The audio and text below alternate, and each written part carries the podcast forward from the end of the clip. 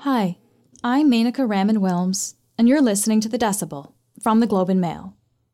A quick warning, today we're talking about the mass school shooting in Texas.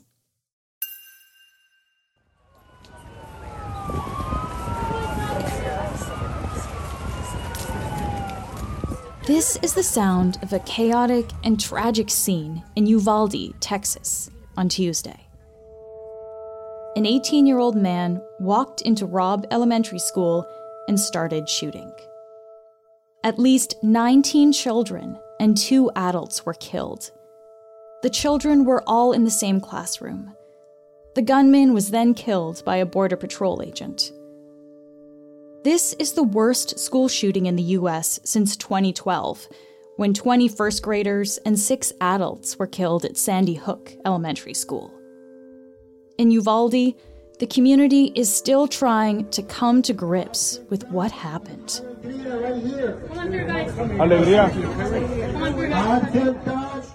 On Tuesday, after the shooting, some family members gathered at a nearby civic center and waited, anxious, hoping to hear the names of their loved ones announced over a speaker. I saw her. Yeah. I saw her. She's good.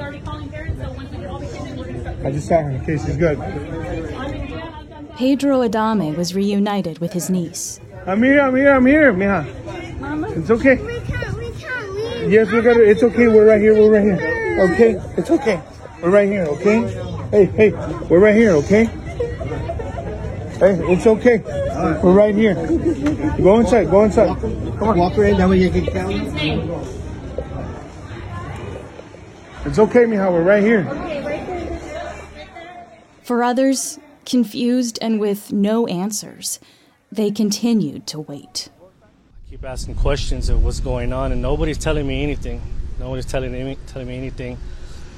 And one of the parents was saying that there's kids possibly held at the funeral home, and that's what brought me over here to find out what's going on. Ryan Ramirez couldn't locate his fourth grade daughter, Alethea. Were you seeing other kids leaving? Yes, yes, I've, yes. There's kids there still right now, but my daughter's not there yet.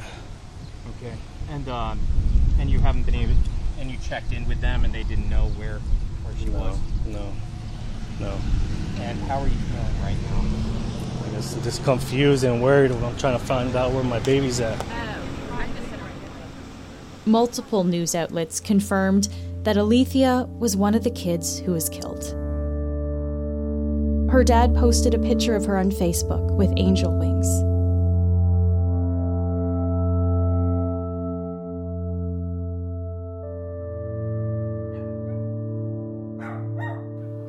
Um, she was very happy and very outgoing. Loved to dance and sing and play sports. She was big into family, enjoyed being with the family. A day after the shooting, Syria Arismendi talked to a reporter about her niece, ten-year-old Elia Garcia. She sounded like a good girl. She was. She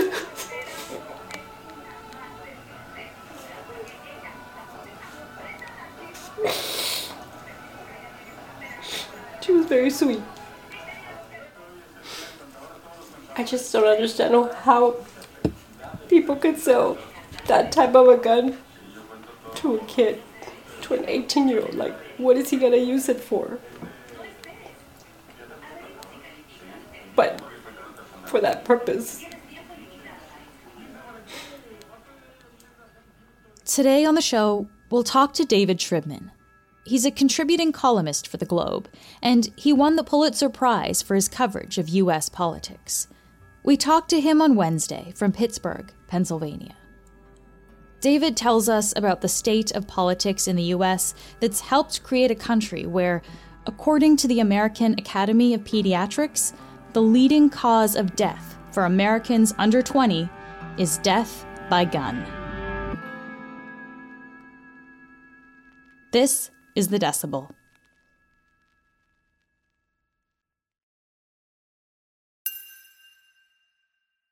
David, thank you so much for speaking with me today. Oh, it's always a pleasure to speak with you, but it's not such a pleasurable time, as you know. Yeah. And I know I know you've covered a number of mass shootings during your time as a journalist and a columnist uh, in the U S. I, I well, just one wondered, of them happened right around the corner from where I am right now. That was the Tree of Life uh, synagogue. Right. I walked yeah. right by there last night and again today. You Just you, as on my regular walking route. Hmm. And what were you thinking when you walked by? Well, last night I um, was thinking that here we go again. And uh, we have these senseless events all the time. Yeah. You you wrote an opinion piece on Tuesday night about what had happened in Texas, the shooting there in Uvalde. And in that piece, you said that it is, quote, mass domestic violence American style, end quote. What exactly do you mean by that? Well, I was trying to make the point that this is a crime against the American family and that um, we seem to be uh, punishing ourselves or uh, hurting ourselves for no apparent reason. Um, and it's become part of our uh, American um, life. And there's a generation of people who've grown up not thinking that this is the slightest bit unusual. They say, oh, it's horrible, but um, we wouldn't have said a decade ago or fifteen or twenty years ago that this was an astonishing uh, event and we would stop in our tracks. Now we just say, here we go again. Why is American identity so tied to guns? The old phrase, how the West was won, Uh, was won in part by guns, the um, uh, the clearing of uh, native peoples from the East Coast and moving west was uh, through the use of guns. We now regard that as unforgivable. Uh, it should have been regarded that way then. Guns have been part of the uh, American story, which leads us, of course, to the question about the Second Amendment, mm. which talks about the right to bear arms. Well, I and many other people feel that the Second Amendment was written in the crucible of the post-American Revolution era, where um, militia were able to uh, stave off the British and to win independence for the young republic. I don't think uh, the founders and those who um, a year or two later uh, passed the Bill of Rights, which I think was in seventeen ninety, um, uh, had in mind uh, mass shootings and eighteen-year-olds uh, buying assault rifle, rifles and going to their schools or someone else's school. I, I, it's unimaginable to me. But the whole debate comes down to what that Second Amendment means. And people run uh, for office on preserving the Second Amendment or honoring the Second Amendment. We have here in Pennsylvania, the Republican gubernatorial uh, candidate ran on specifically that. And you see this across the country. And the N R A's original uh, purpose was to teach uh, young people.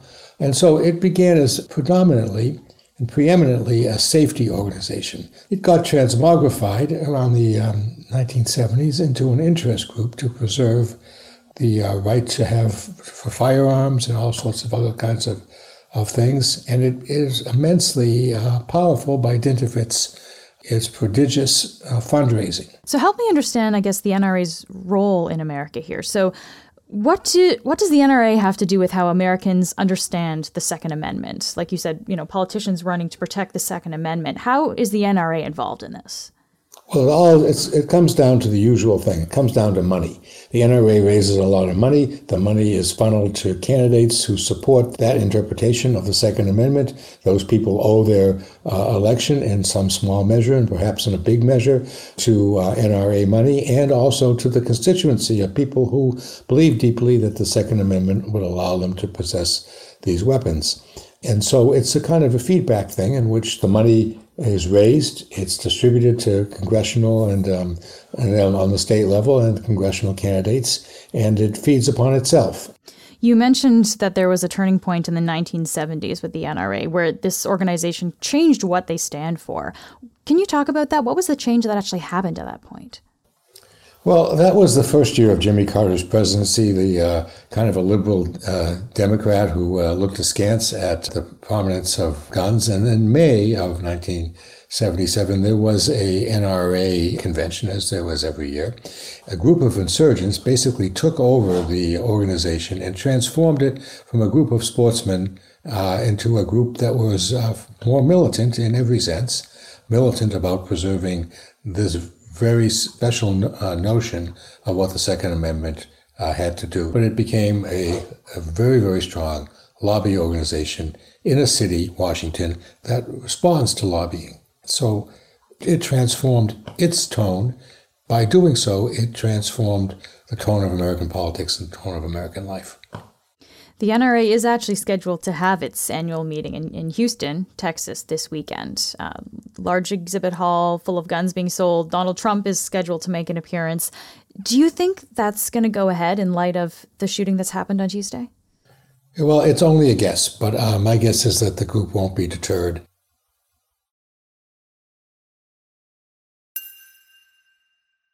This shooting that happened on Tuesday, it, this, it was this twenty-seventh school shooting in the U S so far this year, according to N P R. So that's school shootings is almost once once a week this year so far. Canada hasn't had any kind of mass shooting since since twenty twenty in, in Portapique, Nova Scotia. What have lawmakers in the United States done to prevent sh- school shootings or, or mass shootings in general? They've uh, done a lot and nothing. The thing they've done a lot about is to speak, and the thing they've done nothing about is to act. We saw a senator from Connecticut who represented uh, an area where there was a brutal um, sh- uh, shooting speak on the um, floor of the Senate. In Sandy Hook Elementary School, after those kids came back into those classrooms, they had to adopt a practice in which there would be a safe word that the kids would say if they started to get thoughts in their brain about what they saw that day, reliving stepping over their classmates' bodies as they tried to flee the school. In one classroom, that word was monkey. And over and over and over through the day, kids would stand up and yell, monkey. And a teacher or a paraprofessional would have to go over to that kid, take them out of the classroom, talk to them about what they had seen, work them through their issues. Sandy Hook will never, ever be the same. This community in Texas will never, ever be the same. Why? Why are we here, if not to try to make sure that fewer schools and fewer communities go through what Sandy Hook has gone through, what Uvalde is going through? Our heart is breaking for these families. Uh, he is a Democrat and is unable to um, press forward with uh, gun control.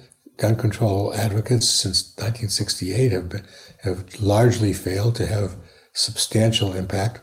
Though there is some um, evidence that there's some changes. You know, there was a very there were a series of um, midterm congressional primaries across the country yesterday, and in one um, district, uh, a woman whose uh, son was gunned down uh, ran as a congressional candidate and beat an incumbent by virtue of emphasizing guns and uh, gun violence. So there may be some changes, but boy, you have twenty-seven of these. That's a big number. Mm. Let's talk a, a little bit about some of the comments emerging from, from both sides of the political spectrum now. Uh, so Democrats, including President Biden, uh, Vice President Harris, and uh, Senate Majority Leader Chuck Schumer, they all said some variation around, when will this end? We have to act. Why are we willing to live with this carnage? Why do we keep letting this happen? Where in God's name is our backbone to have the courage to deal with it and stand up to the lobbies? A nation, we have to have the courage to take action. And now Uvalde. When will it end? We must act to have it end. As a nation, we have to ask, when in God's name are we going to stand up to the gun lobby? What can we expect from the Democratic Party now? You can expect a lot of talk just like that, but I don't think you can expect any uh, substantial action, not by the fault of their own, but they don't have enough votes. They do have uh, enough votes in the House, but not enough in the Senate. Um, they can't uh, change the filibuster law, which is something we could explain on this uh, show, but we need about six hours. Um, they can't change the filibuster law because one of the, at least one of the um, Democrats whose vote you would need to change the filibuster law on this particular issue is from West Virginia, where hunting is a uh, huge sport. Eliminating the filibuster would be the easy way out. It wasn't meant to be easy. I cannot support such a perilous course for this nation when elected leaders are sent to Washington to unite our country, not to divide our country. So there is no way he is going to vote to restrict guns or to allow it even to come to the floor. So despite Democratic lawmakers wanting to do something different, nothing's going to change? I don't think much will change. No, I think this is a question of, um, you know, I know the limits of moral suasion. We've certainly seen them uh, writ large, but I don't think there's going to be a political solution to this anytime soon. From re- Republicans, we've seen, uh, heard lots of thoughts and prayers, uh, but now also a push for protecting schools by arming school guards, even even potentially arming teachers. You know, I've been advocating for years. People, retired military, retired law enforcement, uh, outside the perimeter of every school in the country, and metal detectors. Well, and by the way, it'll be a lot less yeah. than what we're giving Ukraine uh, with the forty billion dollars we're sending over there. What do you expect from the Republican Party as a response? It's hard to imagine uh, what it might be. There'll be just some of the things you just mentioned, of course, um, arming of uh, various elements of the school population and uh, increased security. And I think there'll be a lot of talk about mental health and um, community responsibility in that area. We don't know what motivated this eighteen-year-old. Uh, we do know what motivated the last eighteen-year-old, and that was a, an utter abject and reprehensible hatred of black people. But we'll know, learn more about this um, shooter in the days to come. Uh, so we'll hear a lot about mental health and about law enforcement, but I don't think we'll hear a lot about gun control. David, you've watched the U S respond to a number of, of, of mass shootings, as, as we talked about off the top. Is there anything different, you think, about this incident, this moment in time, that, that might mean a different kind of response? Well, there's nothing different about this particular one. As we said, there have been twenty-seven of them, but maybe the accumulation of them, the sense of futility that we all feel, the sense of repetitiveness, uh, the cumulative effect of all that may reach a tipping point. But I don't know where it is. I don't know what, what straw will break this camel's back. Fortunately, we're in May and school's out in two or three weeks, uh, but that doesn't mean the guns are going away. That's a pretty sad state of affairs that you have to think about summer as a safe time for kids because they won't be in school. David, thank you so much for taking the time to speak with me today. It's always a great pleasure, as I said earlier, but I, I hate the fact that it's on a topic like this.